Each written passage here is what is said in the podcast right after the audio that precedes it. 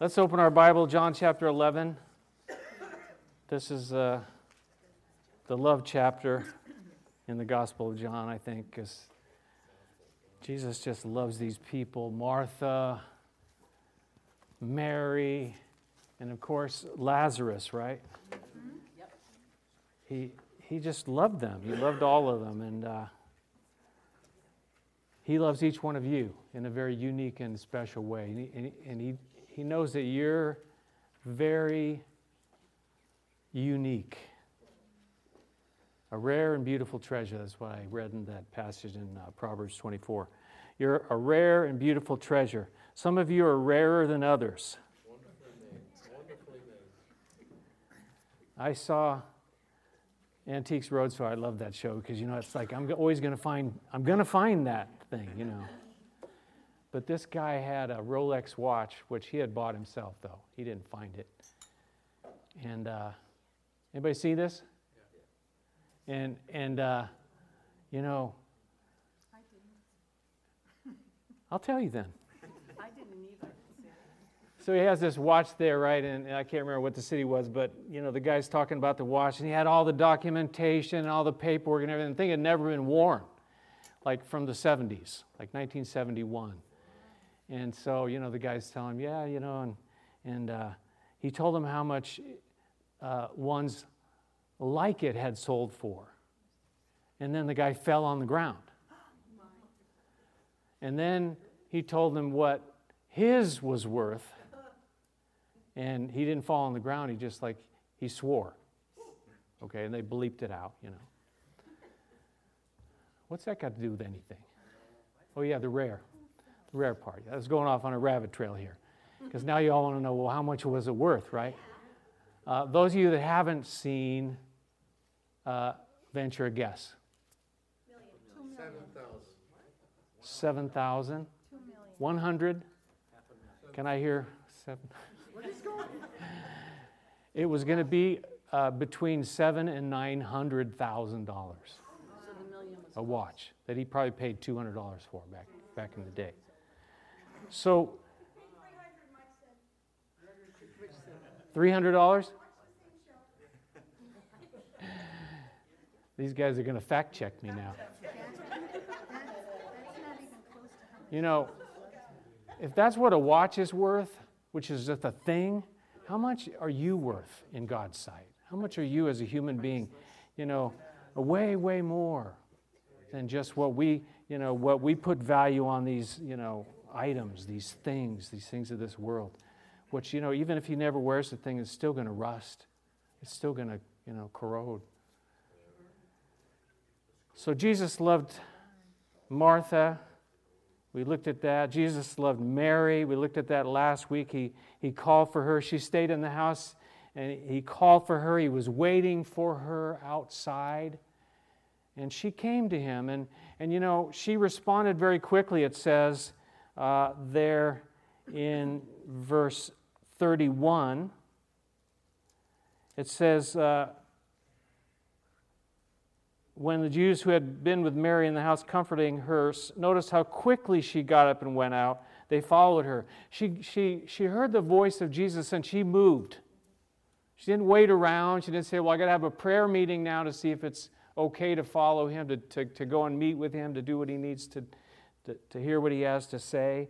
Even though I felt and I believe that there was a sense in her, uh, her faith was kind of shaken a little bit. And, and disappointed that Jesus hadn't been there. She said it to him as well Lord, if you had only been here, my brother would not have died.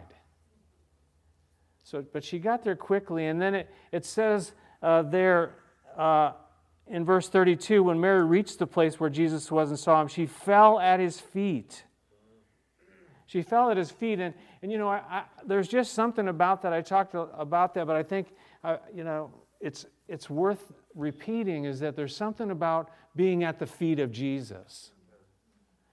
And uh, Bruce and I were talking about this. You know, there's something about physically lowering ourselves too, that as we physically get down on our faces before Jesus, that, that there's something that humbles our, our insides too. You know, Philippians tells us that at the name of Jesus, every knee will bow. Every tongue will confess that Jesus Christ is Lord to the glory of God the Father. At some point, we are all going to bow the knee before Him. It's, it's whether we do it willingly or we are forced to do it at, at the end of time, and we, we've made our choice, we've made our decision. But we will all bow before Jesus Christ. In Matthew 21, uh, they were talking there about Jesus being the cornerstone, the, the chief cornerstone. And, and uh, you know, it says there this He who falls on this stone will be broken to pieces, but he on whom it falls will be crushed. I, I, want to fall on the, the, the cornerstone, I'll fall at the feet of Jesus. That's what, that's what I want to do by choice. I don't want to be crushed. I want to fall and be broken before Him. A broken and contrite spirit, oh God, you will not despise. You will not turn away. As we humble ourselves before Him, that, that's just so huge, so, so huge. Can you remember the last time you were on the ground on your face before Almighty God, before Jesus? It's a big question. It's a real question. Well, I don't have anywhere to do it. You do. You can go into the bathroom and lock the door. I've thought about this. If you don't have a spot and you want to, you know, Jesus said, go into your closet, shut the door, right, and be alone with, with the Father, be alone with God. You can find a place where you can get on your face before Almighty God. And I dare you to do it. So Jesus loved Mary and, and he cared for her. He wept with her. He, he showed his heart to her that he was a man of sorrows. He was acquainted with grief. In verse 36, if you want to read that with me, it says there, Then the Jews, they saw Jesus weeping. The Jews said, See how he loved him. You know, Jesus did love Lazarus, uh, you know, but but the word that, and I pointed this out, I want to point it out one more time. The word they used there was the, the, the, the verb phileo. See how he loved him. And, and the first message in verse 3 was, Lord, the one you love, speaking about Lazarus, was sick in phileo. But in verse 5, it says, Jesus loved Martha and her sister and Lazarus with this unselfish agape love. It's way beyond what you and I can imagine. That brotherly love, phileo is, is brotherly love, but agape is the God kind of love where he, he, he pours it all out. And that's the kind of love that He has for you and for me. Do you know that? Do I know that? It's much more than we know, much deeper, more, much more real than you and I would ever know. So we saw that, we see that in verse 5. Jesus loved Martha and her sister and Lazarus. So today we're going to focus on Lazarus, that, that Jesus loves Lazarus. He does. He loves him now, he loved him then. But where's Lazarus? He's dead. Lazarus is dead, but he loves him. Look at verse 37. But some of them, some of the Jews, said, could not he who opened the eyes of the blind man have kept this man from dying? Similar kind of thought to what Mary and Martha had said. If you'd only been here, they're saying a similar thing. Could not, if he had been here, could not he have, have kept this man from dying? We, we heard about the fact that he opened the eyes of the blind. But there, there's still this thought, you know, if, if he really loved him, if, if Jesus, if you really loved him, and again, they didn't understand the depths of his love. If he really loved him, why, why wasn't he there to, to do something? And that's something we face often in our life. Lord, if you really love me, why did you let this happen? How could you let this happen to me? My car broke, broke down. How could you, you know, let this happen that I, I lost my job or I, I came up with some kind of a sickness or some kind of a problem? How could you let this happen to me? If you really love me, you would protect me from all those things. Have you ever thought anything like that?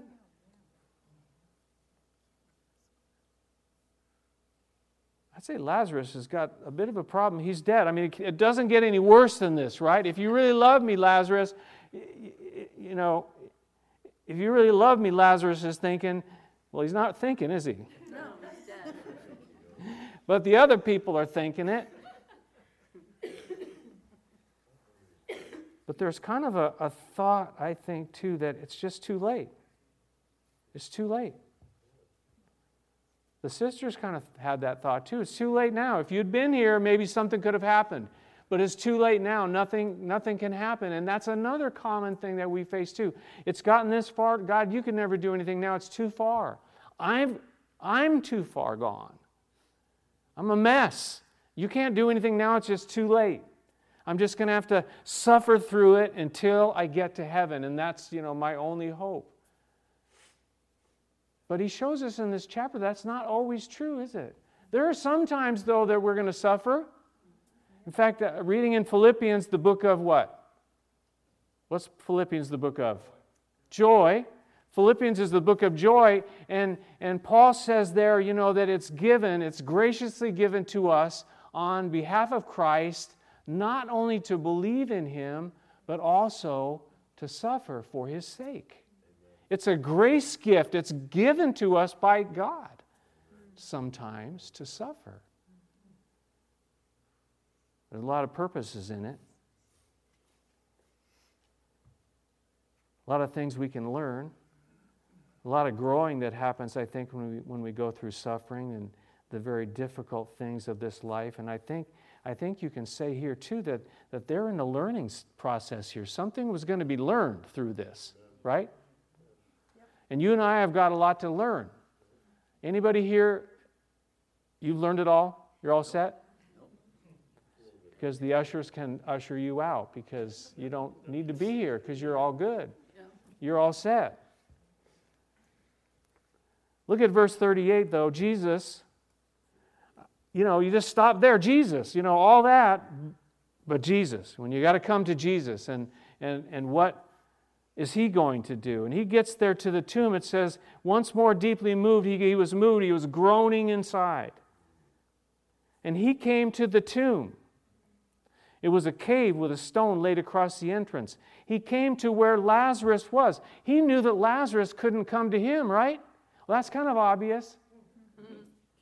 So, what did he do? He came to Lazarus. Now, uh, you know, every circumstance, every person, as I said, we're all unique, our situation's all different. What happened with Mary? He waited for Mary to come to him. But Lazarus couldn't come to him, so, La- so Jesus came to Lazarus. There's sometimes when you and I, you know, we can't even get the word out, Lord. We are in such a bad way, such a bad, or maybe, maybe that's the only word, or maybe the only word we can get out is help. And He'll come. He knows that. There are other times, though, like Mary, when we need to get up off our duff and go to Him and make some effort and do something. But every situation, every time, every person, we're all different. It's all different. So Jesus came to Lazarus, came to that cave. What does that remind you of? The cave with a stone laid across the entrance. What does that remind you of? We'll be there soon, right? In a few weeks. But Lazarus is dead. You know, you can't get any deader than dead. Lazarus is dead. Jesus told his disciples that. Well, they said, well, maybe he's just sleeping. We get, he'll get better when we get there. But he's dead. He's dead, Jim. Those Star Trek people, right? He's dead, Jim. I got to watch that episode someday. I just like the line. Lazarus is dead. It's the, the end. There's no hope in their minds. But Jesus wanted to do something. Jesus wants to do something. Does he want to do something in your life? Yes, yes he does. What is it? I don't know. But he knows, and he always has a plan, he always has a purpose. Look what happens in verse 39. Jesus said, Take away the stone. This is the word of who? Jesus. You can say that out loud. Oh, you got a frog in your throat? It's okay. Get rid of it? Yep. Okay, now let's hear it. Jesus. Jesus. Yeah, we can say that. Jesus wanted to do something, and Jesus said, Take away the stone. The tense, as I discovered in my Blue Letter Bible, is imperative tense. That means it's imperative. Take away the stone. This is something you have to do. And it's second person plural means you plural. You all need to be involved in this. Take away the stone, move the stone. And good old Martha comes to the rescue. Lord, yeah. But Lord, said Martha, the sister of the dead man. She didn't say that. By this time, there is a bad odor, for he has been there four days. It's actually a, a verb. By this time, he stinks. He is stinking. It's right now. It's bad. It's really, really bad. The smell of death is, aw- is awful. But that's the reality of how bad it was. Jesus wanted them all to see, to understand, to know this is bad. This is not only bad, this is really, really bad. That's one of the reasons, right, that he waited. He, he postponed his return back to Bethany for two whole days. He wanted them to know how bad it really, really was. And our situations get really, really bad sometimes too. This idea of fragrance, though, the, Jesus, you know, he brings the, the fragrance of life. You know, it's like, it's like an air freshener on steroids, right? You know, he brings the fragrance of life into the places where the smell of death is. Amen. And that's what he does. That's, that's who he is. Paul talks about the fragrance of the knowledge of Jesus. And he says that we are to God the aroma of Christ among those who are being saved and those who are perishing. To the one, we are the smell of death, to the other, the fragrance of life. To those that are rejecting, it's like it, it's not, it doesn't, it's not good. It's the smell of death. But to those who are, are open to receiving Christ, it's life. It's the fragrance of life. And that's, I think, what Jesus was bringing to that situation. Now, uh, you've all heard of Jon Courson. Uh, Jon Courson said this. I, I kind of like what he said here. He says, The Lord wants to do something in our lives, but before he does, oftentimes he'll say, Roll away the stone, expose the problem. Let me have total access to the situation. That's kind of cool, huh? Not cool when we're going through it because many times we, we say, oh no, I, am too embarrassed about that. It stinks. There's something in us that God wants to do, and we, we lock it up. No. You can't, you can't work with me on that. Uh uh But Jesus said to them, I want to do something. He said to the people there, Take away the stone. You need to do something. Open it up. Let me in. You've got to open it up to let me do something. Interesting, isn't it? Interesting thought. Are there areas in your life that you're just not letting Him in? Maybe you've never let Him in at all. Maybe you're in a place where you know you're you're, you're okay. Maybe even come to church and and and that's okay. But you know I'm I like to listen, but I'm really not going to let you in. But I kind of feel good if I come there, and maybe it makes me feel good. But but Jesus is saying, roll away the stone. I want to come in. I, I want to enter your life. I, even the ugly places, even in the stinky places, the, the horrible, the dead places that are rotting, right? That's what was happening, right? Putrefaction, rot was happening. It's horrible. But Jesus could still do something. Verse 40, after what Martha said,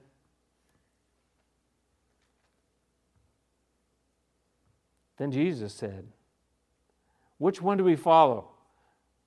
Jesus or Martha? Jesus said, You know, Jesus first he said, Take away the stone. Now he says, Did I not tell you? I already told you that if you believed, you would see the glory of God. Didn't I tell you? And he has told us, and he told them, and he explained to them, you know, he's the resurrection and the life. We need to believe. You need to trust me.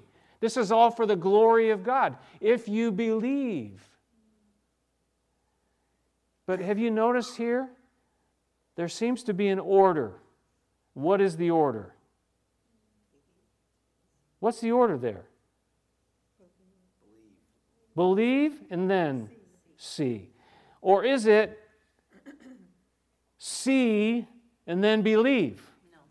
If you see, then you'll believe. Now, the truth of the matter is, both come into play in the lives of human beings. Because mm-hmm. Jesus said, and, and the Gospel of John says, I should say, that these things are written that you may believe. And these things were explained to us that, that we would hear about them and what, what and the people who saw these miracles they would see and then they would believe. But there's something about faith, though, that, that to trust Him and then see. Faith is the substance of things hoped for. What?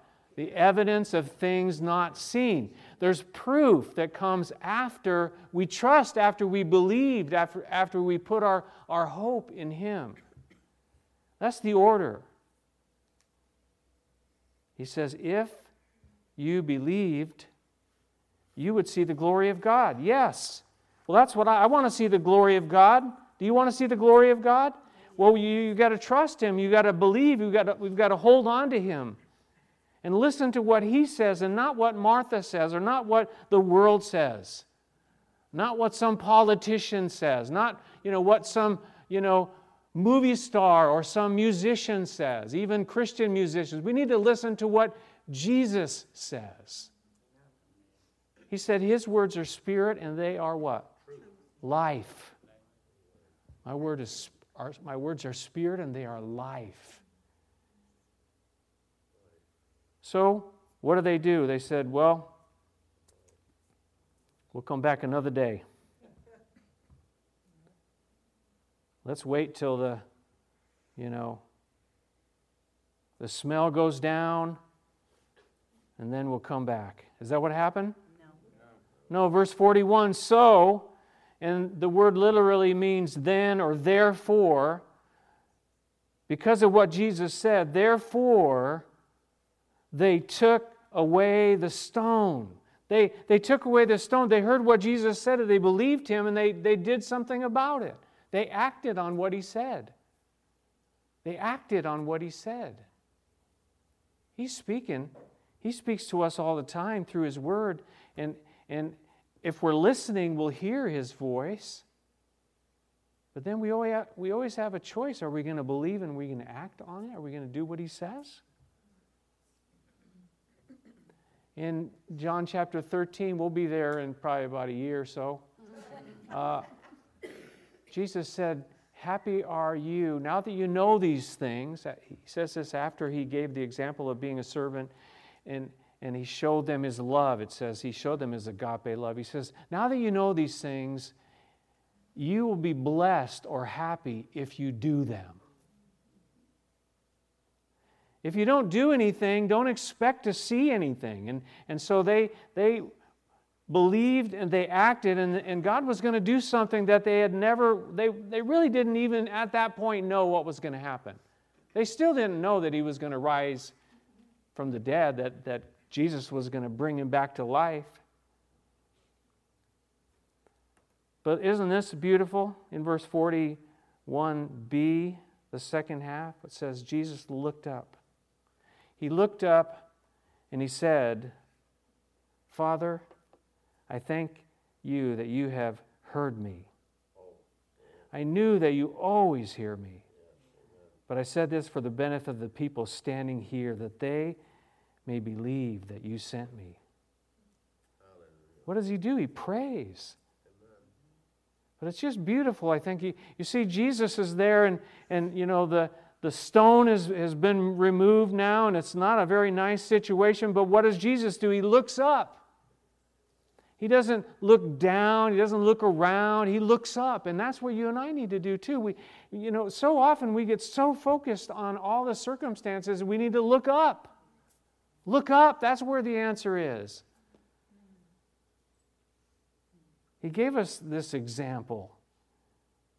Jesus showed us. He didn't he didn't, you know, he, he was he had perfect, you know, fellowship with the Father, but he didn't have to do the things that he did, but but he did them for you and I to see. This is what we should do. Look up. Look up for your redemption draws nigh. I'm reminded of that scripture. He says that they may believe that you sent me. It's really all about Jesus, isn't it? About who he is. And that really is God's desire that's Jesus' desire that, that we would believe in him, that we would trust in him. I, I say it a lot because I face it a lot where, where, where God says to us, Will you trust me? Will you trust me? I, it happens to me like way more than I want to admit where I'm going through something and I get all worked up, I get all twisted out of shape, and God says, Will you trust me? Will you trust me? And you put emphasis on every one of those words, but, but it all has a part to play in that. We make a choice. Okay, I, I'm going to trust you. I'm trying. I trust you.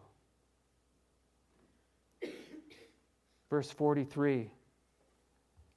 This is exciting, isn't it? This is exciting. Verse 43 when he had said this, Jesus called in a loud voice Lazarus, come out. He cried in a loud voice. He said it loud. Now, did he have to say it loud? No. You know, I think sometimes we think God can't hear very well, so we got to pray really loud, and then God will hear us. You know, God doesn't have a hearing problem. What'd you say? We get hearing problems. My wife's always yelling at me about that. You got the problem. We watched this movie, and the, the old guy, you know, he, he was twisting all the words that, that were being said, and his wife was just saying, No, that's not what they said. And they're like 80 or something. My wife said, You're going to be just like that. I said, What? What'd you say?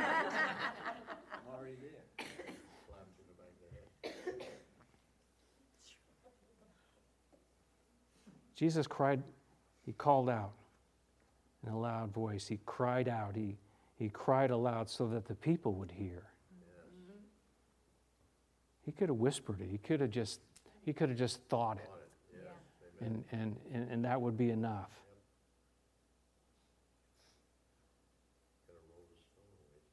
You know, the only other time where it says that Jesus raised his voice like this was on the cross. He spoke loudly on the cross.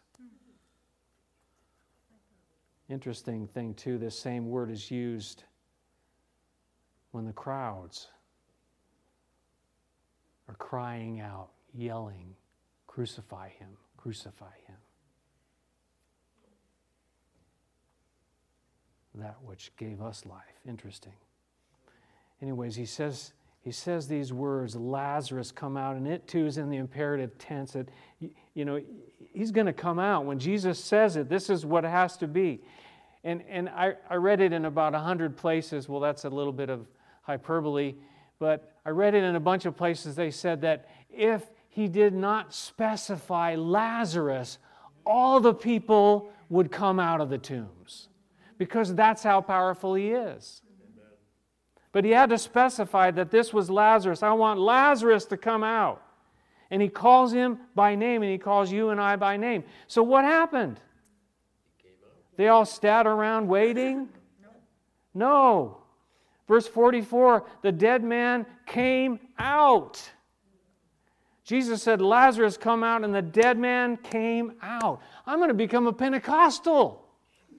I mean, you know, this is like radical. I don't have to yell so you can hear me, though, because Tony will just turn it down.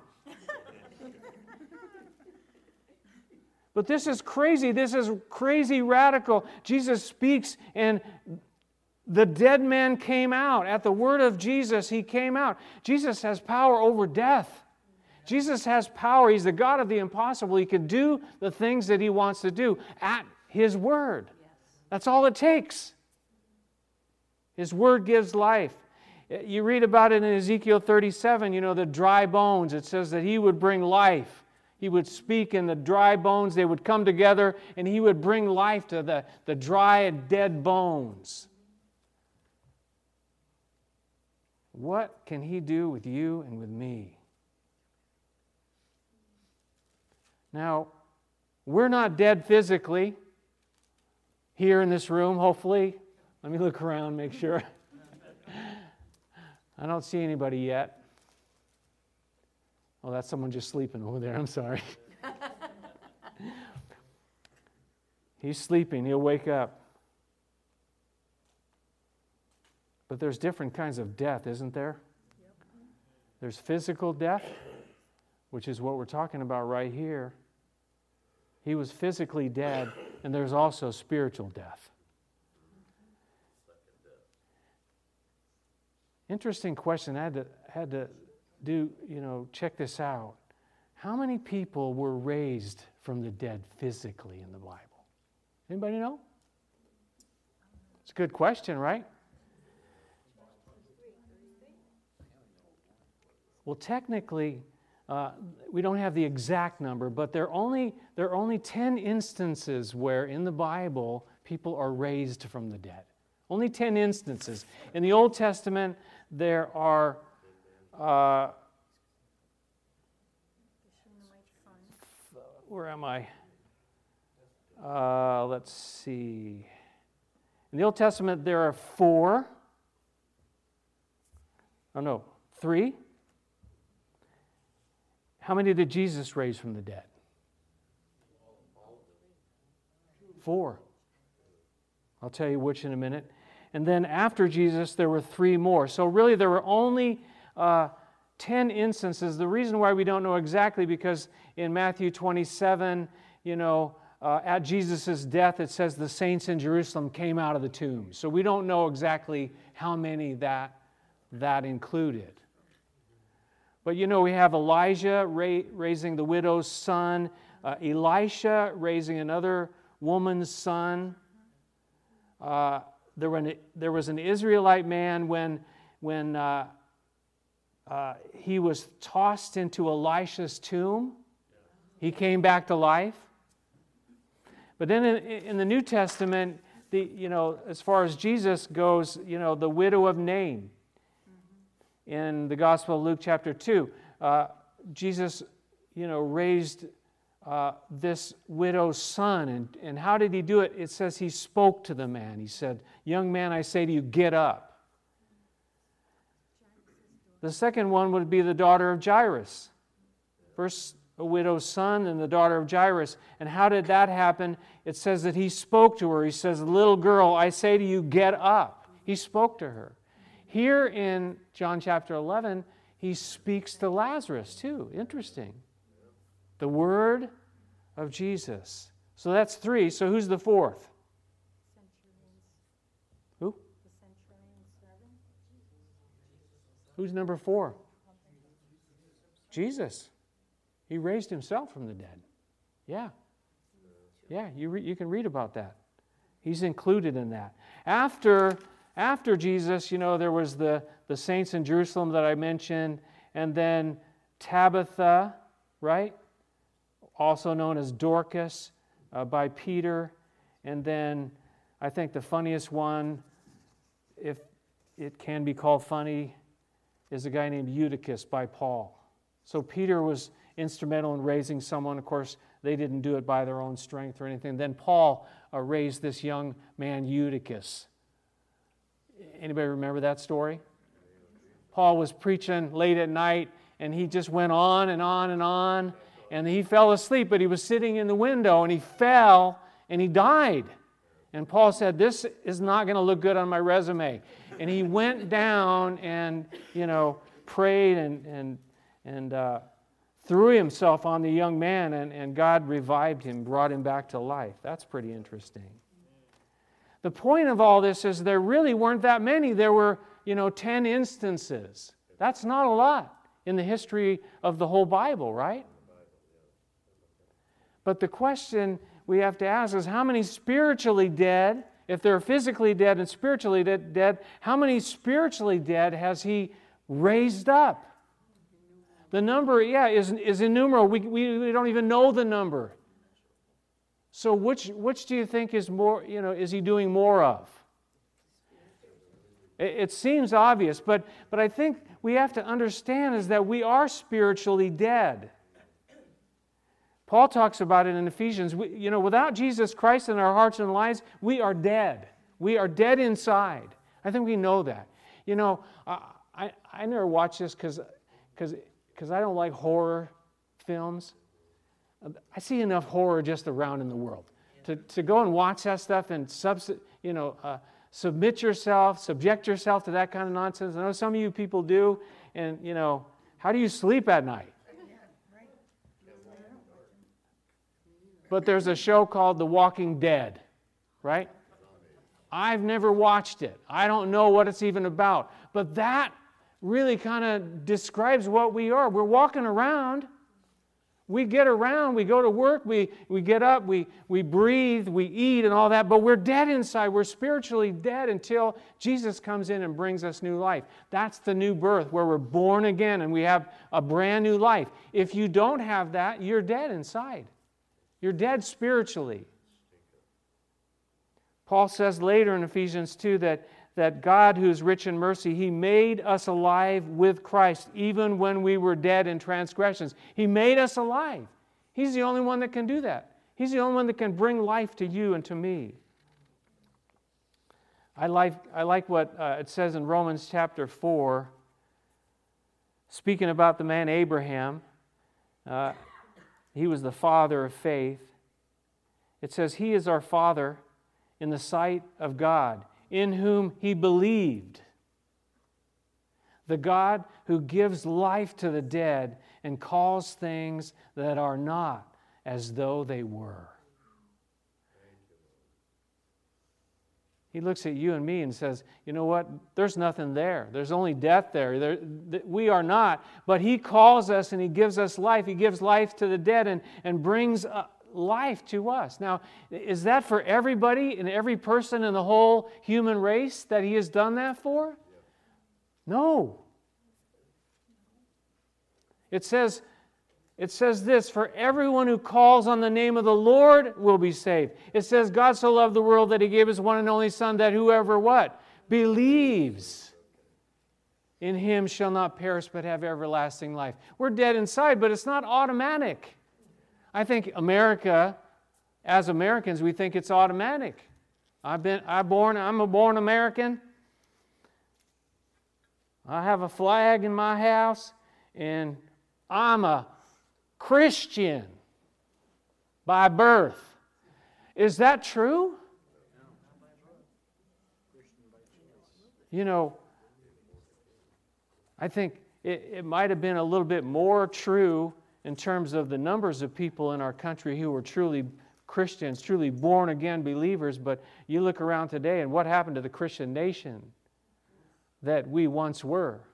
That's a whole other subject. That's a scary topic. We have, we've gone a long, long ways away from who we once were. We need revival. We need to be called back. We need repentance, is what we need.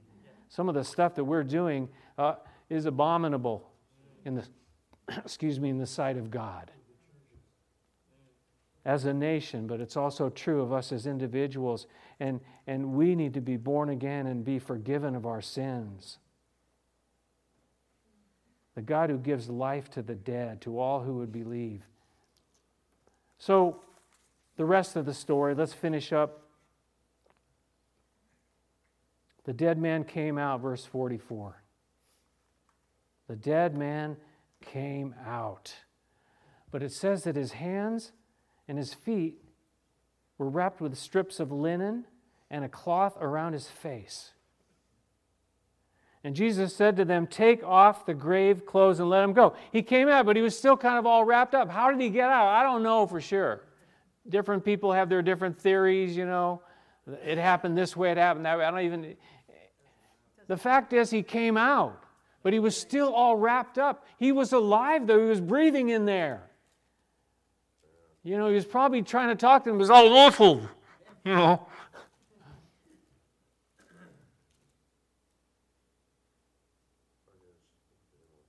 What did Jesus do? He said, Take off the grave clothes, unwrap him, and let him go. That's the rest of the story. He was alive, but, but he was still, you know, kind of wrapped up, and his movements were hindered. He, he couldn't really go forward. He was about to fall on his face, probably. And Jesus said to, to unbind him, to loose him, set him free. And, and, and that isn't that kind of true of us sometimes too? We, we are born again, but there's still kind of stuff all wrapped up. We're wrapped up, and maybe we need some help from somebody else. He couldn't do it himself, he was all wrapped up. But Jesus didn't do it. He wanted the people who were there to do it, the people around him. And sometimes we got to help each other. You got to help me, I got to help you. Pray for each other. David Guzik said this. This is my final closing, or maybe my second to last closing. said Jesus did only what God could do, and then he looked for man's cooperation for the completion of Lazarus' deliverance. They had to get involved. So, so Jesus loved Lazarus. Yes, he did. What did he do? It says he gave him life. It, show, it says that he, he showed him his power and, and also that he cared about his family too, I think. There's something about that as well in the, in the whole story and how he was deeply moved and he wept at the, the tomb. But notice the last two letters of Lazarus. What are they? us. You know what? He wants to do the same thing for us. He loves you and I, He loves us. And He wants to give us life. He wants to bring life to our dead hearts. And, and, and, I think, too, even for those of us who are believers, He wants to bring life to those dead areas that we have in us. Every one of us has those areas that are dead, that are smelly, that are not good. And He wants to come in and bring life to those areas. I have no idea what they are in your life. I know what they are in my life, and, and it's a daily process, I think, a daily, you know, humbling ourselves and, and, and letting Him in, letting Him have access. But He's still working today. And I think He cared about Lazarus, and I think He cares about you. Let's pray, shall we?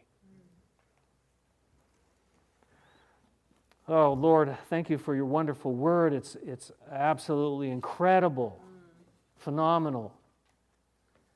It's beyond what we could ask or imagine what you did for this, this man Lazarus. And, and yet you want to work in my life? We sang that song, Remember, and how we remember that you are always faithful, and, and yet there's still work to be done. There's still people around us who are are dead spiritually and need to hear about the love of Jesus. And then there's me. And then there's you and, and us. The work that, that needs to be done in us. Lord, as, as bad as it seems, we right now we we in our minds, in our hearts, we roll away the stone to let you have access, to let you in.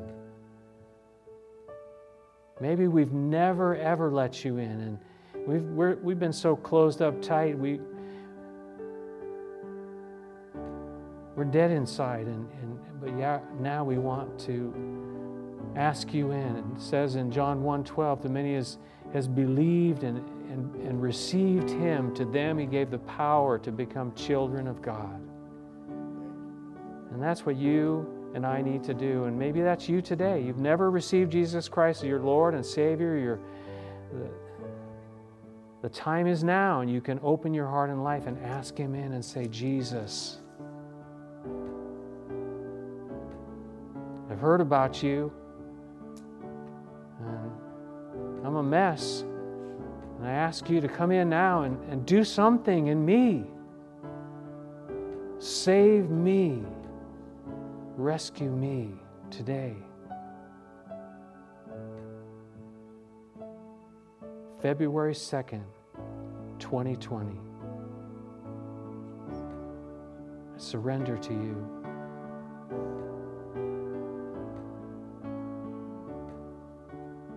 Lord, there's others of us that maybe there's something we're fighting against, we're struggling with, and, and Lord, we have to let you in to, to deal with it. And we do that now. We say, Lord, okay.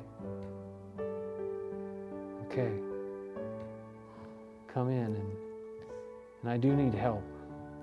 And maybe I need help from my brothers and sisters too to, to get those grave clothes off, the strips and, that are holding me back and holding me tight. So I say, okay, today.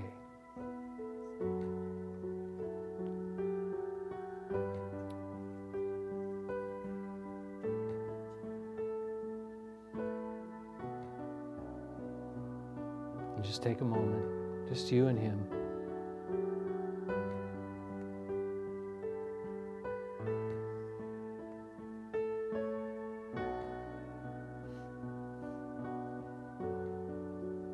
Jesus, Jesus, Jesus.